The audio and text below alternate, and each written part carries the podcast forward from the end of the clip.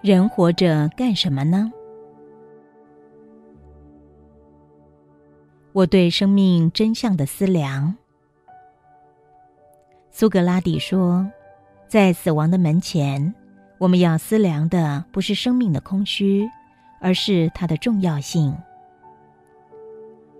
记得在我十六岁时，面对未知的生命，充满了好奇与不安。我曾在半夜心灵空荡时挂心自问：人活着干什么？人死了就结束了吗？当时在局限的思想中扰动寻觅，却总是找不到答案。心中悲观的认定：人死后大概就结束了。我也曾哀怨的自问：如果人来人间这么的短，来了还是要快快的走，那不管生命多么快乐精彩，拥有多少物质爱，终究要放弃这一切。那人为什么一定要来人间呢？人生是祝福还是诅咒呢？在这种负面想法下，总是心中充满着浓浓的郁闷惆怅。年轻时。对生命真相的关怀一直在心中盘绕不止。我决定透过宗教试图了解它。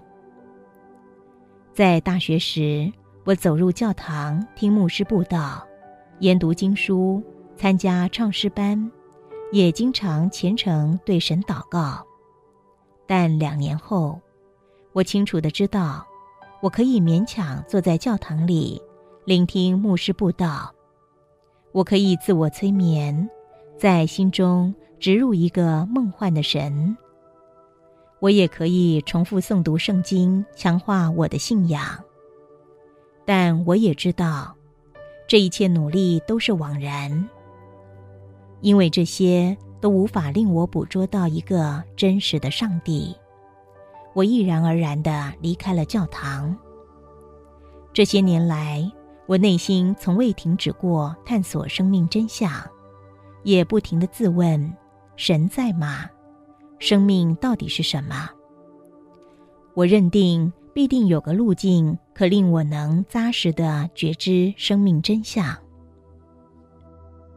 卡尔·古斯塔夫·荣格他说：“人们的主要问题是他是否关心无限，这根本就是生命的问题。”如果我们了解真正的重点是无限，我们才能避免投注心力于徒劳无益的追求。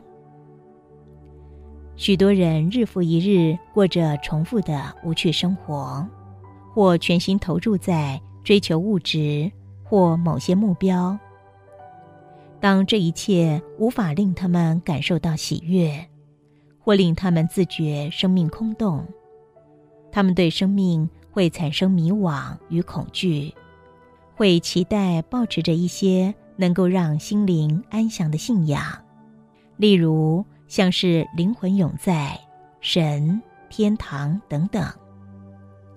多数宗教提示了使人们心灵安适的重生观。重生观当然美好，它令人们相信尘世不是生命最终的归宿。往生后灵体永存，死亡只是永恒生命中的一个转换期。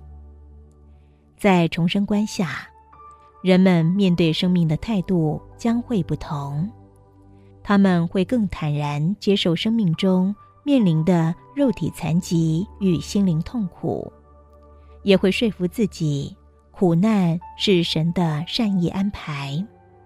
其背后拥有某个高尚理由，他们更愿意相信灵魂降临人世的目的是为了学习勇气、爱与智慧的高尚心灵特质。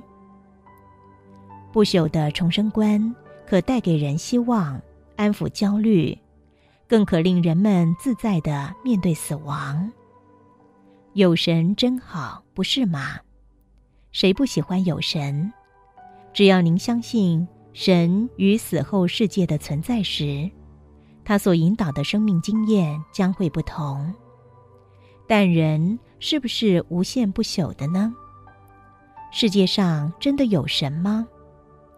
相反的，如果人们抱持无神论，认定死亡后魂体消散无踪，那么，不管死后真相是什么，除了少数天生个性乐观的人，多数人非常难仰赖任何模式消解生命经验的痛苦。